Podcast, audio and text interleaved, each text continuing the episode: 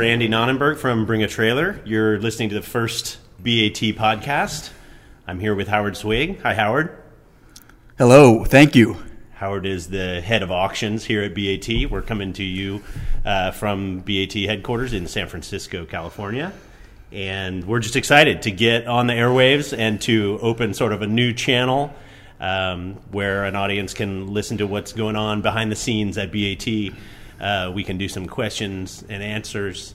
We can have some guests coming up on future episodes uh, who will be different people from the BAT community and different people in the collectible car space uh, and beyond who could have some fun things to say. But today, Howard and I are here with some time to address some questions and uh, talk about what's going on at BAT. Yeah, I think uh, Randy and I have been looking for more opportunities to talk about cars. So thank God we've uh, we have this podcast. People have been asking us uh, for a long time, "Where's your app? Uh, you know, where's your TV show and where's your podcast?" So here it is. Here's the podcast, uh, and with any luck, we'll have more more new initiatives coming down the pipe. Fantastic, yeah. So um, yeah, we want to talk a little bit about why we're doing it, what the goals are uh, and maybe what this will afford people to be tuning in here. And um, yeah, we're just excited for what's happening at the company. We're excited for um, the types of inventory we're seeing on the website. Um, and as always, the BAT community is the the biggest and best part of BAT. So getting to meet uh, you know some of the characters that you see commenting online on a weekly basis, or you know great sellers like how are they how are they doing it? How are they picking their inventory? How are they prepping it? Are they using the BAT photo service, or do they use their own photos? And how do they do that? Do they take pictures of cars in front of train yards, or do they take them, you know, in industrial settings or in their own garage? Uh, there's lots of insight out there and lots of cool stuff that we can talk about um, about how it's done and what makes BAT auctions have the kind of results that they achieve. So, with that, yeah, we think we ought to uh, dive right in a little bit. Maybe talk about a, a, couple of the awesome cars that are on the site, a couple of the results that we've had in the in the last couple weeks. The main way I engage with that is through my own sort of personal watch list on the site. Everybody has their different way. Now that there's you know 300 and and more cars on the site at any one time, um, you got to have your method. So I use the star function and, and watch a bunch of cars. Howard, what do you do? How are you keeping track of them? Yeah, no, that's a good question. Um, so I'm the head of auction, so I look at all the cars, or part of my job is looking at all the cars that get submitted every day, and myself, along with a small team, uh, pick the ones we want and kind of curate the best and most interesting stuff that gets submitted. Um, that means that I'm personally looking at that hundreds of cars a week. And so then when I show up to something like a podcast and people say, well, what are you looking at? I look at so much stuff that I kind of don't really have a very intelligent answer because I'm kind of flooded out. But um, uh, yeah, so we now uh, are getting upwards of 150 cars submitted uh, every day, which is awesome. We are very fortunate that uh, we have a growing community of folks that um, that want to uh, list with us uh, buy and sell. And so, um, to be honest with you, I don't really use much of the great tools that our great development team has built. Um, I've been doing it since I've been doing it since day one, which is watching the homepage. Most folks probably don't sit at their computer uh, on bringatrailer.com for nine hours a day, but I do. Um, and so uh, I'm looking at I'm looking at the homepage and refreshing every every five or ten minutes and seeing the cars come through. I love that. You you know, I mean, we've easily eclipsed 40,000 lots on the site since we started this. And for those who don't know, um, Howard came on at the company right before we launched auctions. Um, and he was, you know, going to be one of the ones who helped us drive it and get it out the door. And uh, so he has seen every lot, you know, one through forty thousand plus, uh, which is is pretty unbelievable. The number of cars that have gone through. So um, I don't watch the homepage as much anymore. I get all kinds of alerts, and I do use the couple of the features that we have because it just got to the point where I can't watch every single one uh, the way Howard does. Um, and so uh, I like kind of picking and choosing. I get every French car sent to me because I'm a French car weirdo, and I get um, you know, my favorite different models, E30 M3s and Lotus Cortinas and uh, Ford trucks and Broncos and all sorts of stuff sent to me. So, yeah, so a couple of interesting ones on the site right now. We've been um, listing all kinds of vintage pickup trucks. Everybody's probably seen those having ridiculous results on some of them. Um, and still, some are, are at pretty modest and, and approachable prices, too. Um, so I'm watching a 78 Ford Ranger XLT 4x4 Super Cab that's on there, two tone. I want to buy a two tone 4x4 long bed truck. That's kind of in my future. Um, that thing is really pretty sweet. Bidding is four days yet to go, and it's only at 12 grand. So that thing will probably go in the 20s, I imagine.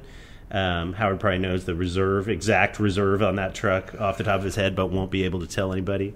Um, but pretty affordable and pretty cool. And then another one that I'm watching is a, a we've got a black black GTO 389 four speed um, first year GTO 1964. That is super cool looking and on black steels with dog dish caps and like I said console four speed. So um, definitely no shortage of variety. I love that. You know, Randy. Randy's a busy guy. He's off doing a million things, and uh, you know, I'm never sure, you know, how closely he's paying attention to uh, to cars that are live, and he'll show up and he'll say, "Yeah, how, how's that '79 F250? Yeah, I was at 12250 last night. I was looking at it, and I'm like, wow, you watching that? He's like, oh yeah, and there's five other ones that, that are live that are cool. I'm like, wow, okay. Um, yeah, no, uh, tons of stuff that that I'm interested in. Uh, Randy identified some cool ones. Uh, we've actually had this week some cool uh, homologation and homologation type cars. Um, we don't always need to talk about the kind of best, most expensive cars on the site, but they typically do uh, garner uh, more of the attention. So, uh, what do we got live? We got a BMW M1 live now, um, which I think is the second M1 we have listed. Um, that's a awesome car for a number of reasons. That was that was homologated for Group Four, I believe. Um, I think it was originally planned to be a effort between BMW and Lamborghini, and Lamborghini said, "Actually, we're going broke, so we can't really do much with this. So you'll have to." Take it from here. So the one we have um, has got the AHG Studie treatment, um, which uh, makes it look a little different than kind of uh, bone stock cars.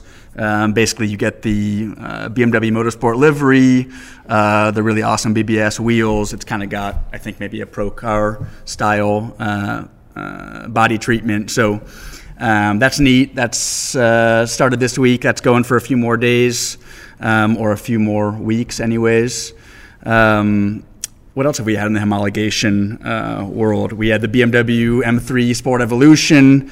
Uh, that was a Group A homologation car that uh, actually uh, has the title now for highest selling M3. We had a low mile uh, uh, kind of stock car that did 250. The Sport Evolution closed last week.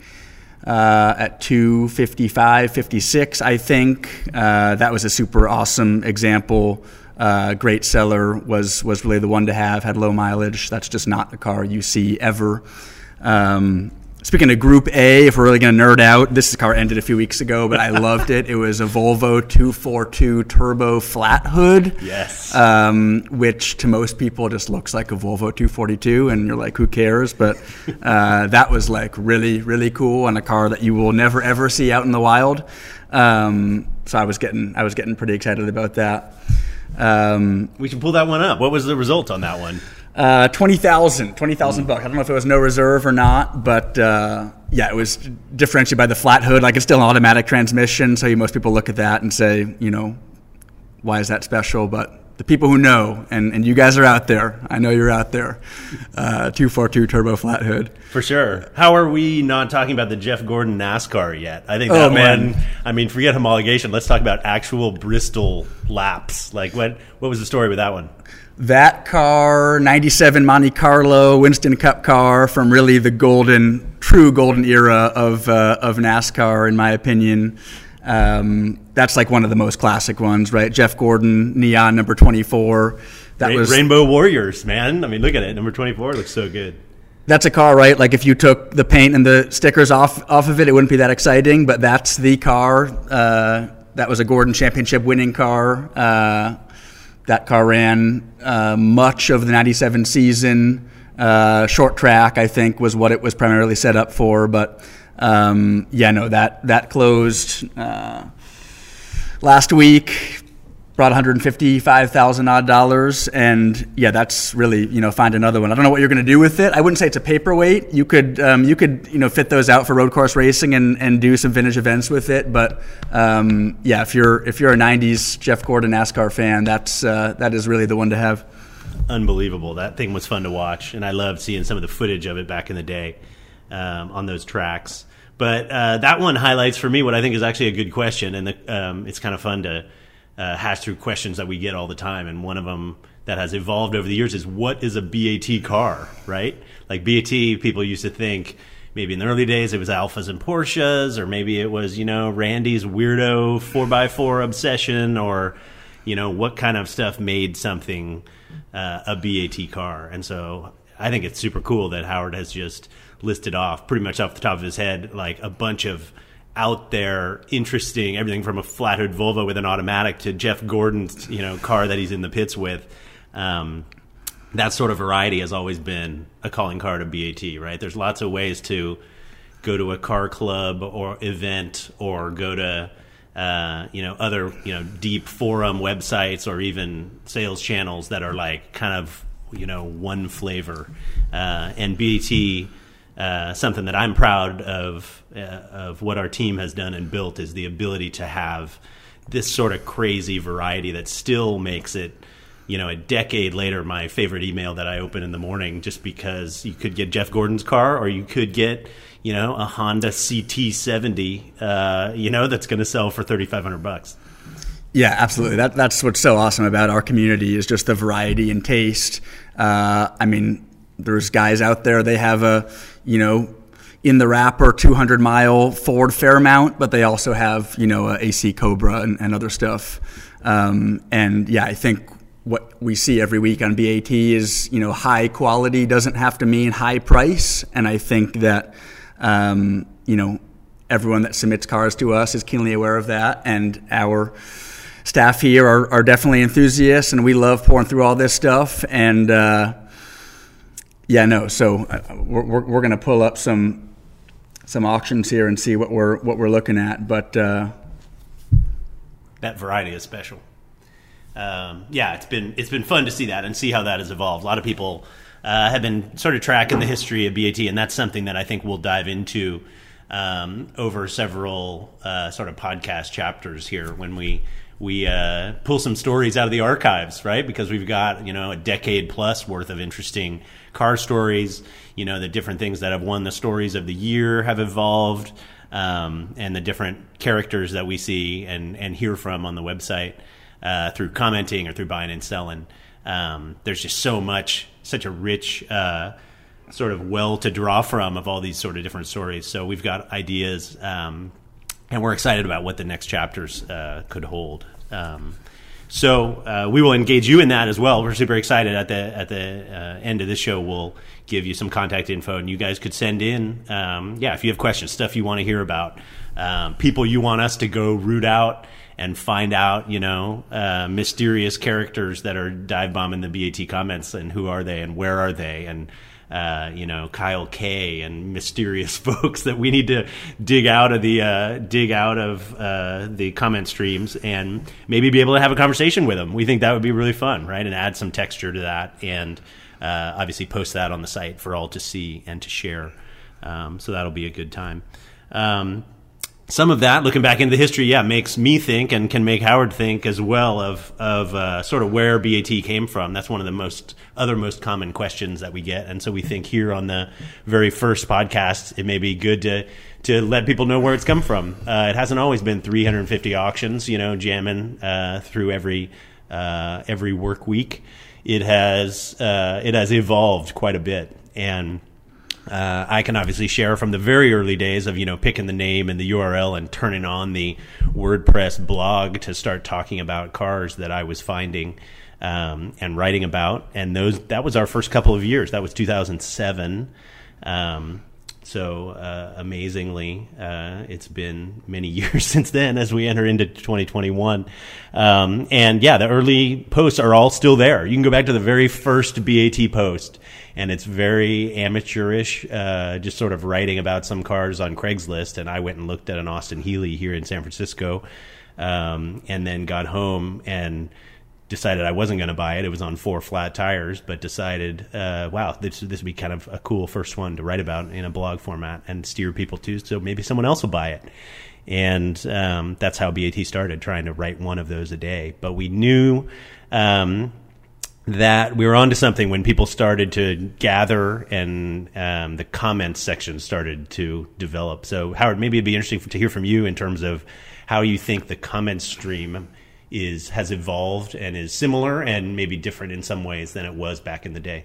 Yeah, no. So um, I was a follower of BAT uh, since the early days. While Randy was uh, holding down his day job and doing BAT in the middle of the night, I was. Uh, living it up at University of Michigan in college, and uh, finally found my way um, uh, to BAT in 2014 uh, in the pre-auction days when uh, we were still doing BAT exclusives, uh, which provided the basic framework for what auction listings would become, but those were basically uh, fixed price classified ads that were exclusive to the BAT platform. Um, where Randy would uh, field all these uh, inquiries from folks that wanted to list their car. He would post um, a BAT exclusive um, every morning, sometimes multiple per day.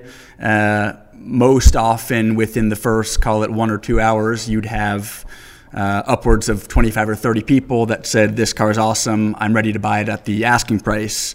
Um, all of those had a listed asking price, which is kind of funny looking back, seeing as that's uh, kind of the exact opposite of the kind of price discovery in, in the auction format we do now. But um, that worked really well to a degree, but I think it was also pretty clunky uh, for us and also for the seller, right? Who's like, Well, I got 20. Uh, 20 people want to buy my car. How do I pick the right one? Who, do I, you know, hey, Randy, hey, Howard, how do I navigate this? I don't want to uh, upset people that want my car, but, you know, I can only sell it to one. So, um, uh, Randy and Gentry, his co-founder, had the bright idea that uh, that worked pretty well, but there was uh, a better way, and that better way was to build uh, an auction platform, um, eh, which we turned on in the summer of 2014. Um, you know, I think obviously the, the secret sauce to the whole BAT magic is the community in the comment section with which Randy and Gentry built from day one. Um, and I think probably the the best thing I can say is that the comment section, uh, obviously the number of users has grown dramatically in the last eight years, but it's pretty true to what it was in the old days. Um, I mean, you still have all that very genuine and authentic sharing of uh, knowledge and experience uh, even on auction number 42,000 that you had, you know, in, in 2008, 9, 10.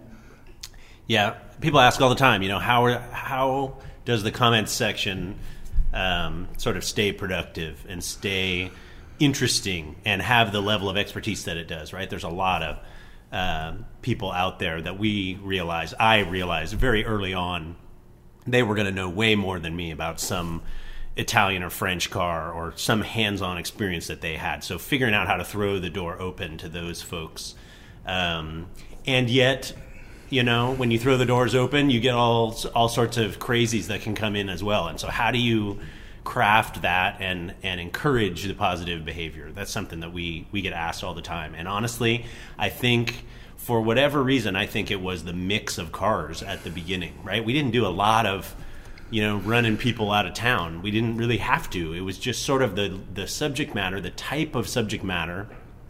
Uh, you know, whether it's Datsun 510s, right? Like all the Datsun 510 folks would see a cool car and tell their friends, and they'd all kind of dive bomb in in a way that um, it was them, but they also knew that there were non Datsun people there. So it became this sort of interesting discussion, and yet not uh, veering off into what sort of forums felt like, which was this like way out into left field uh, sort of discussion that that would go off topic and that sort of stuff. So, for whatever reason, yeah, it uh, it sort of gelled in a way, and this was 2008, 9, 10, as the community was really building.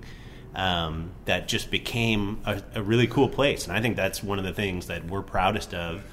Um, is that the the comment section on a, a, listing is still super cool, and people want to uh, get to the facts. People want to get to accuracy. People want to um, share their experience with some oddball uh, make or model, um, and they want to root out falsehoods, right? I mean, that's one of the most important things that always sketched me out going to. Uh, you know, big auctions and stuff is like there's some auctioneer up there saying all sorts of stuff, and then you look in the catalog and it says we're not responsible for anything we say because we, we have no idea. So there's just too much. There was so much uh, uh, insecurity and and questioning of what was being stated, and maybe you know sometimes still is right. There's cars where you got to kind of wonder, and when those show up on BAT, that show that can show up on BAT as well. But the comment section over seven days, the way that it roots out the minutia is just um, it's it's really amazing from a buyer perspective to sit back and watch, and then that's why the bids at the last day people kind of know what they need to know. Yeah, I agree with all that. Cars are this wonderful unifying interest that people from all walks of life can come together, and uh, it's you really see it. You really see it happening on BAT. I think. Um, you know the, the auction platform adds a different dynamic or it adds the dynamic of what was already in place in the early days. I mean you've got all these cars a given car, you know, it's a lot of people are going to bid on it and someone's going to buy it. And the fact that you've got the shot clock and it's for sale for seven days, I think, you know, as Randy pointed out, really focuses the conversation and people do want to get down to it. And, you know, some people are there to share stories and other, other people are there to, you know, share their knowledge and, and specifically what they see uh, about a particular car. But the, uh, you know, the market dynamic, I think, um, as kind of a guiding force, is is really neat to see play out. Um, and you know, each auction is really this this living, breathing, dynamic thing uh, for the for the seven day auction, which um, which you don't really get anywhere else. Yep, and I love it. And that now has evolved. Um, and into uh, just sort of an interesting aspect of BAT, which is the permanence, right? That was always something that I never liked about uh, eBay listings, how they get kind of cleansed out of there in 30 or 60 days. Um, and you go looking for that car and you're like, what did that sell for? What did that Blazer sell for? Or what did that GTI sell for? And you go back and it's long gone. There's no way to find it. And uh, on some level, I think that's true at, at uh, some of the other sort of digital outlets and marketplaces. For sure, true on uh, sort of wild west marketplaces like Craigslist and, and elsewhere, where you're you can never use them as reference. And this isn't something we planned for, right? I mean, it wasn't Howard and I, you know, over lunch in 2014 saying, you know what, people are going to use it for research. That's going to be great. We never, it's like a byproduct almost, right? And so now, um, you know, looking, I was looking at 914 sixes. I'll pull that up. Uh, we had, we have so many just like archived auctions of all these results and you can track them and you can track the VIN and you know where it was. And we've, had a couple cars now that I think have been listed uh, three and four times on BAT in the last five uh, or what is it, six plus years um, that we've been having auctions, and and trackability of that is super interesting. So the research side wasn't something.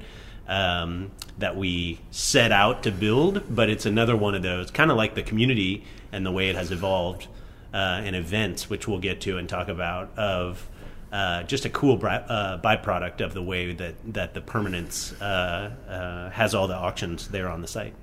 And isn't it funny in this day and age when there's so much information available at your fingertips and a quick search can find you more than you can ever possibly read in your lifetime? Uh, for a number of, particularly the older collector cars, the real valuable knowledge is still, you know, somewhat siloed among individuals, and a lot of it is stuff that you can't just pull up on a simple Google search. And the really great information, you know, exists deep in a Bring a Trailer thread from 2015 or or any number of marque specific forums. So.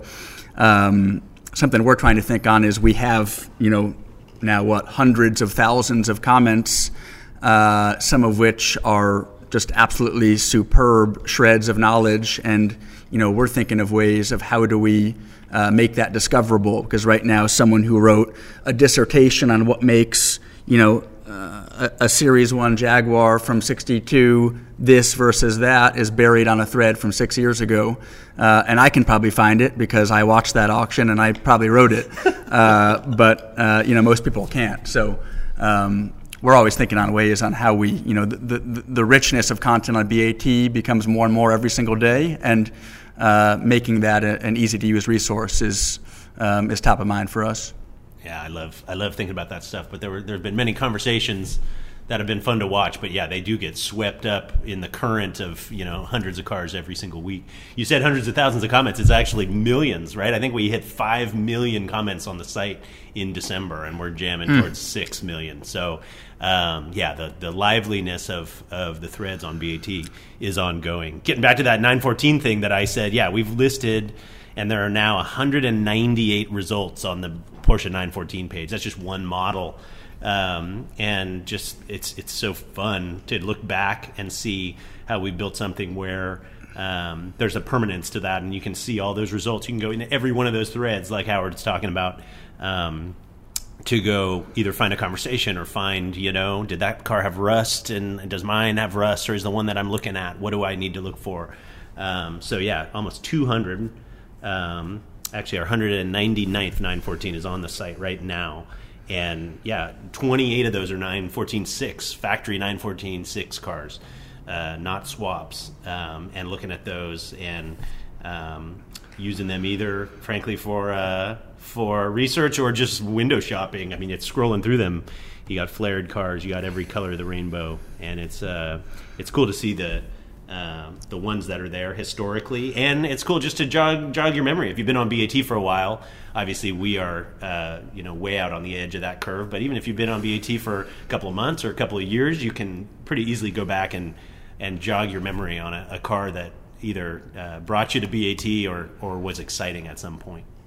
And you know, people people ask, well, what's the future of the collector car uh, market and industry and all that? And you know, Randy said we've listed 199 914s. We've listed, I'm pulling it up now, uh, 276 Alfa GTVs. You know, similar number of 2002s and 510s and all these all these sorts of cars. And uh, you know, even on the 300th auction listing, you still have you know a rabid comment section with 100 plus comments, uh, even though you know all of these people have looked at 300 other of these on BAT in the past, and that's great because each car has its own character, and you know someone modified it or restored it in their own way, and there's a lot to talk about on the next one, just as there were on on the, on the last, you know, 200. So that's uh, anecdotally, that to me uh, always tells me that that this world is alive and well. Yeah, absolutely. And to think how many 914s were built, right? I mean, we're like, oh wow, we've listed 200 of them, right? I mean, how many thousands of these things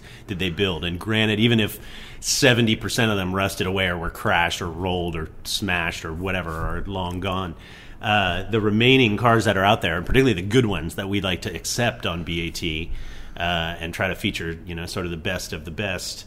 Um, the the supply uh, that is out there. There's so many more that are yet to be found. People, you know, sometimes are like, oh, you know, uh, what what's the future going to hold? Like, are you guys going to hit a ceiling? And there's, you know, you've you've listed all the cars, or we've kind of it's all dried up, and we're like, it's not even close. Like, we really genuinely feel that we're just scratching the surface when it comes to how many cars are moving around. Um, and uh, there's so many yet to be discovered. And then, yeah, what we really um, are seeing this dynamic of once a car's been on BAT. Uh, that it also tends to come back, right? So these 200 that have already gone through the system, like we may see some of those again in coming weeks, and we may expand to all sorts of new ones that we didn't know existed. Uh, thankfully, there's still people uh, out there that are, you know, restoring them, pulling bad ones and turning them into good ones, or discovering uh, neglected ones that uh, that need to be sold on to a new owner. So um, all different sorts of flavors. But yeah, uh, Howard's exactly right. The the um, future of BAT and what's going to be on the website, uh, we think, uh, is very secure and is uh, exciting to see how many more cars we're going to be able to feature. So yeah, we this is podcast number one. We've got definitely have ambitions for what we're doing uh, with this going forward. We've put together a, a pretty cool list of, of guests we think we want to have. Now I don't know if we contact them if they're going to call us back or not, but but I think some will. Um, uh, we were pre-COVID doing a bunch of cool events. That's you know a big part of this whole deal of of the community of buying and owning and driving cars is events. And you know, on the subject of what's the future of the of the car world, if you look at you know interest in events and event subscription, whether it's uh, you know track events, rallies, uh, cars and coffee uh, in Europe and the U.S. and elsewhere, all of the great events are oversubscribed, and you know if good luck getting into a, a number of them if you don't already kind of have a connection. So, uh, to me, you know the the interest in using these cars in a variety of ways is only increasing, and I think uh, you know once the the uh, the COVID deal dies down, I think it's going to really uh, come back with a vengeance. Um, and we at BAT have some plans uh, for later this year, if all things work out, to um, you know engage with our community and and do uh, some cool stuff all around the all around the country. Absolutely. Uh, I'm excited to get to some uh, user questions that we have. We can do a little quick Q and A, but before we do that, yeah, talking about that, events is near and dear to me. I love uh, car events in general, frankly, but uh, the BAT events that we were able to do in 2019 um, some of them called BAT alumni gatherings. some of them called BAT alumni gatherings um, were uh, some of the favorite car events I've ever been to because it was BAT sort of come to life. We had hundreds of cars at the Peterson Museum in LA. We had uh, you know a hundred or more BAT alumni cars. That those are cars bought on BAT uh, at Lime Rock Park out in uh, out in uh, Connecticut and New York, um, and um, we did a road Atlanta. You know, we did it all over the place, and and we like going to racetracks just because Howard and I like the the racing environment as well, and it was a good sort of rallying point. But um, man, and then COVID hit, and our our uh, event aspirations kind of flatlined, rightfully so. Um, so we've kind of exhaled a little bit and, and retooled a little bit and started thinking about what does the future look like. But um, alumni gatherings and and drives and excuses to get uh, out of the house, but also into your car and um, and meet up with other BAT people face to face is a really interesting um, supplement and contrast to the digital uh, experience of being on BAT. Something about you know s- seeing a car online in 350 photographs, and then actually seeing that car uh, pull up in a paddock somewhere um, is you know the the adrenaline and the the memory that it uh, it sort of jogs when you see it in person is really special. So you mentioned some. Uh, I think we may have some uh, community questions that we've solicited. Yeah, absolutely. So I, I hit up uh, uh, some folks and just asked them, hey, you know, first BAT podcast, what what's like a burning question that you wish we could answer uh, about BAT? And some of them are sort of market insight, and some of them are you know BAT features, real nitty gritty. Um, but uh, here's one, and, and honestly, there's some themes to these. Howard and I get questions on BAT all, all the time, but there's some that, that sort of tend to come up more than others. Um, but one uh, is uh, future focused, like what we were kind of just talking about, uh, and particularly around electric vehicles. Right? EVs are cool. They're fun. They have a different flavor of uh, of driving enthusiasm uh, and maybe driving style. Uh, but they're great for dailies. But um, when call it half the cars on the road go to EV, or who knows, will 100% go to EV someday? Uh, what does that mean for collector cars, and what does that mean for um, BAT in particular? What would you say to that, Howard? Uh, yeah, no, that, that's a good question. Uh, I mean, I will say last week we sold a 2008 Tesla Roadster for $182,000. So that gives you some idea as to the future collectability of some of this stuff. But, uh, but no, I, I, don't, I think the collector car uh, market and interest in driving uh, from, from folks who are in their 20s all the way up to um, 80s and 90s is very much alive and well. Um, I don't think people I think people are going to want to go run Goodwood in the Mille Miglia, and uh, you know, here in Northern California, we have a bunch of great, um, more informal rallies. All that stuff is um, interest in that stuff is as strong as ever. So um, the EV discussion is interesting. I think I have my own opinions on on how it will be implemented and where, um, but uh, I, I think I think old cars are here to stay, and I think uh, certainly what people consider collectible um, has evolved very much over the last 10 years. I read a stat recently that uh, among the more traditional 10 auction houses, a full 25 to 30 percent of the cars that they sell now were produced after the year 2000. Um, so, you know, what people consider uh, you know, vintage nowadays is evolving, and that just means that there are more and more cars uh, in total that people desire to use um, in various ways and that they consider collectible. So I think that's very positive. Yeah, absolutely. I think the pool is growing, and I think that that. Um, has been an interesting lesson learned. I don't think we would have set out and said, "Oh yeah, we're building a marketplace and people are going to be selling new Porsche GT3s and new Club Sports and new you know, cars built, you know, 18 months ago on BAT. That's another thing, you know, about the what's a BAT car sort of conversation.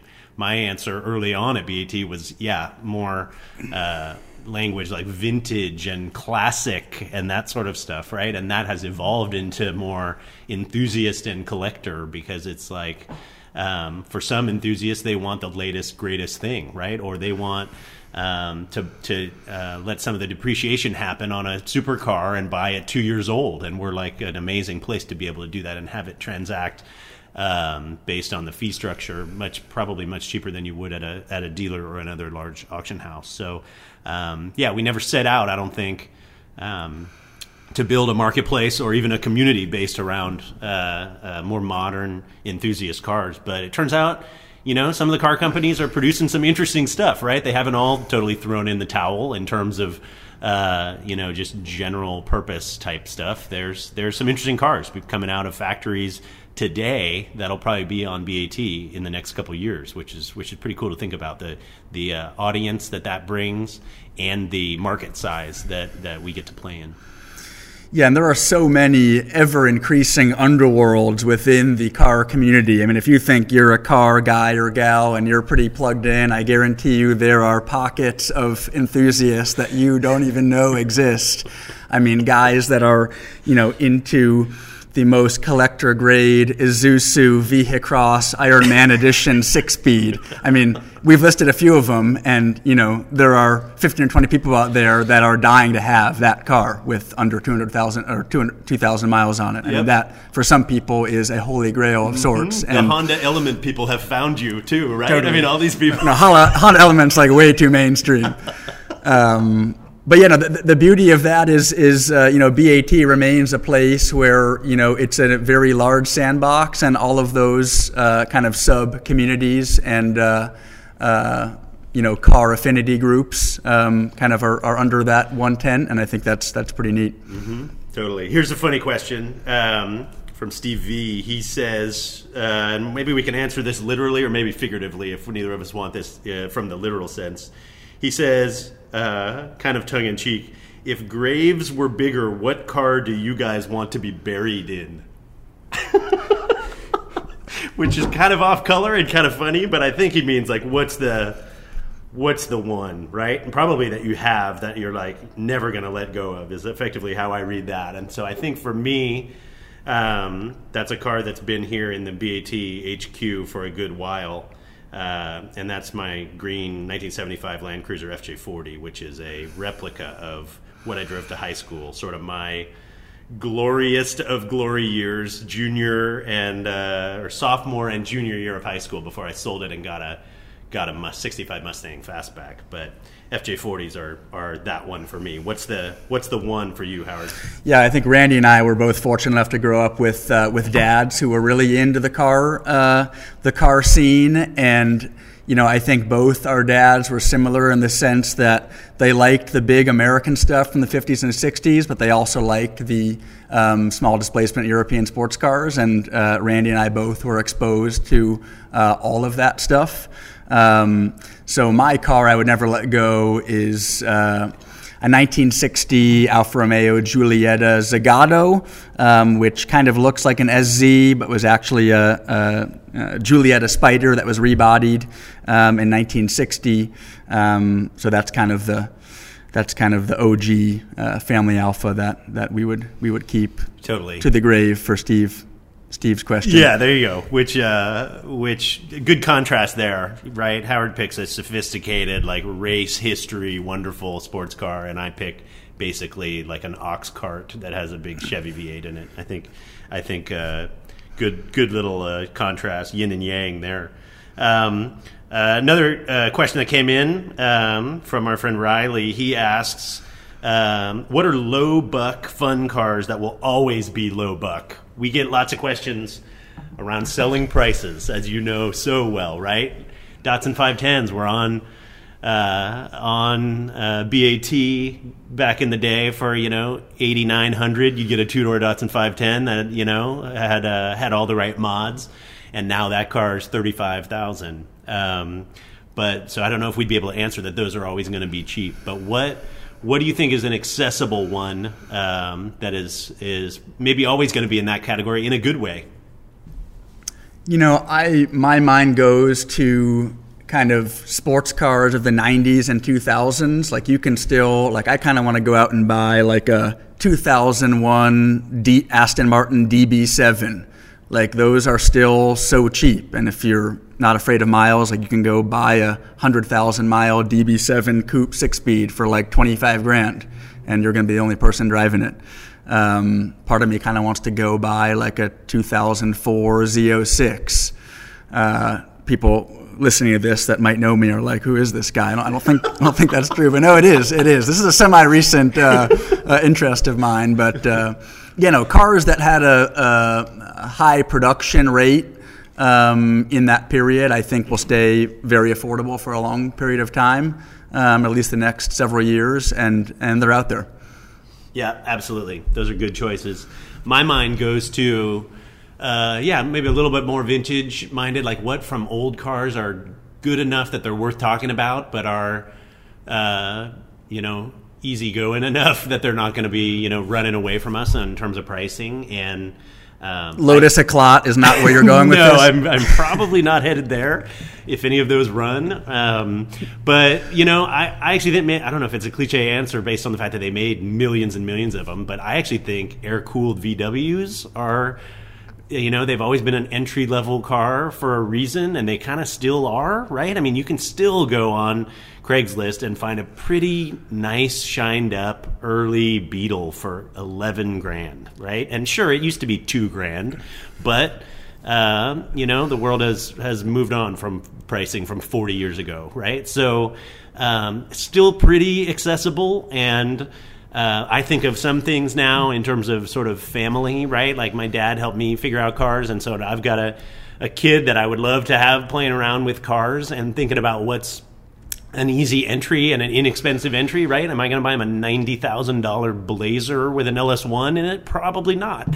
Am I going to buy him a, a, you know eight or, or ten thousand dollar car, or buy me one of those so we can spend some time in it together? Um, I think that's sort of an interesting uh, world to get into that is still vibrant. People are still restoring them. There's a bunch of them out there. There's parts everywhere. Uh, interestingly, now it's in, probably harder to find somebody that knows how to keep an air cooled four cylinder going than it was 30 years ago. But I think they're uh, they're approachable. And then the other one I would say, which honestly, the coolest car that one of you know, I, had older sisters that were in high school, and I was like a little kid, and like you know, somebody came over with a CJ7 um, back in the day, which was a you know ten year old car then, and it's a you know thirty plus year old uh, four x four now, and you see the prices on Broncos and uh, even pickup trucks and FJ40s kind of going crazy and getting all these headlines. But once again, if you're surfing Craigslist, you can go find a CJ5 or a CJ7 for 10, 11, uh, maybe 15, 17 grand for a nice one. Um, I mean that the experience of driving those is so different than you know driving so many modern cars. You know, actually the shifter on one of those that goes you know 24 inches between from gear to gear is just such a cool vintage experience. So anyway, I think there are uh, those are a couple models, and then Howard picked a couple models. I think those are some interesting cars that are sort of steady in value, or may even continue to decline a little bit and and be approachable and. Um, that's something that I really think is cool on BAT. We monitor all the stats behind the scenes, obviously, average prices, and you know, wow, this E30 M3 sold for six figures, and, and that, that stuff grabs the headlines sometimes. But if you look, you know, 60 or 70 cars going through every single day, and you look at the cars between five and uh, you know, twenty thousand bucks, you start looking through some of those they're really interesting. They're really cool, and I've always been somebody that is instead of you know looking at buying a hundred k car, you go buy you know five twenty thousand dollar cars to see how much trouble you can bring uh, to your life, and they're they're fun to see that there are still so many that are approachable. Yeah, no, totally. Un- under the banner of, of high quality doesn't have to mean high price. I mean, I, have always liked Alfas. I mean, I, I, would I would say you know Alfa spiders from the 70s and 80s. I just pulled up our model page. Well, we've sold 312 of these things, 105, 115 series spiders. Uh, last week, eleven thousand dollars for a for a 78. Here's a nice 71, 9600. Here's a later one, 92 Spider Veloce, 7600. So, I mean, these are these are cool these are cool sports cars that um, that you don't have to shell out a lot of a dough to buy. Yeah, looking at some of those results, you can get lost in some of those model pages. Going back and looking at some of the some of the uh, points on the graphs there, it's really really fun to do that on your favorite ones high mile Viper RT10. Okay. Another another. How high a miles can those go? What's the highest mile Viper RT10 we've ever listed and slash in the world? Well, yeah. See, that's a car. I'm not. Yeah, I'm not afraid of miles on that. You yeah. know, so I would go. You know, you can go out and buy like a '94 RT10 with 90,000 miles for like 20 grand or less. 90,000. Um, Is has anybody put 150,000 on one of those? You think? I know somebody was tracking like a ratty ones driving around L.A. or something, but I don't know that they ever ever wrote down the mileage. But has anybody done two hundred thousand miles in an RT10? Oh man, I'm sure there's some there's some nutcase out there that has. but higher miles, I actually think. Um, I think that's that can be cool, right? I mean, you see the, the crazy prices people pay for, for time capsule cars with no miles on them. Um, but somebody uh, somebody asked me at a car event one time, right? Like, um, oh no, you know, well, you, would want to avoid that feature, you'd want to avoid miles or whatever else. And I was like, man, if you got you know twelve thousand bucks in your pocket to go buy an interesting car, like go look for high miles, go look for um, you know things that people don't want. Go buy a right hand drive sprite instead of a left hand drive sprite because you'll get a you know 30 or 40 percent discount on cars like that when you buy them in the us and is it quirky and weird? Is there kind of a reason people don't want them sure probably. But um, does that give you an entry point into a car that maybe you wouldn't like maybe you can get a Healey instead of getting an MGA if you pick like weird colors and right hand drive right? So there are ways to approach cars and we love to feature cars with uh, sort of uh, unusual features, and um, because they can be an opportunity instead of oh yeah, every Healey Weep feature is to be you know blue with blue with white coves, and they're all to have chrome wheels, and they're all to have the same same same. Uh, going a little far afield on on either side.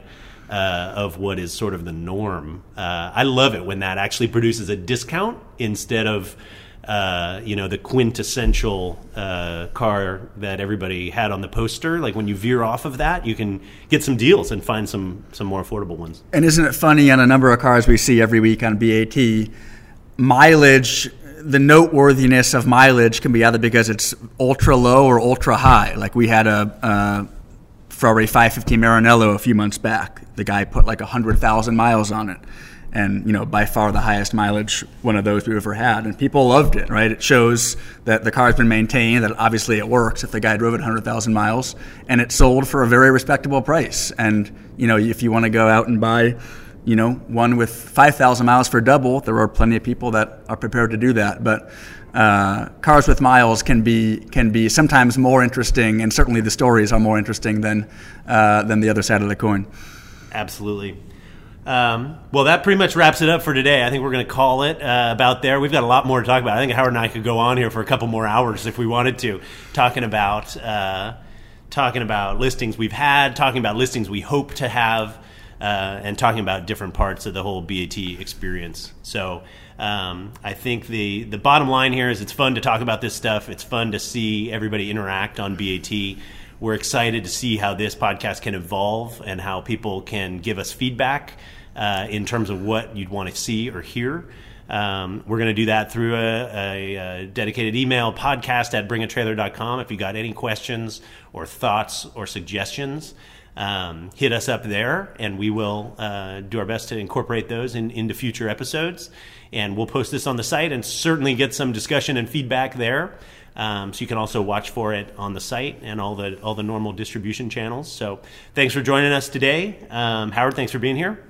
Thank you for having me. I, ho- I hope you'll invite me back. Yeah, are you kidding? You're going to be a staple. We need to we need to keep this thing uh, jamming going forth into 2021. It's going to be a, a good year together, uh, and it's fun to talk about these sort of topics. So thanks everybody for joining us. We'll see you next time.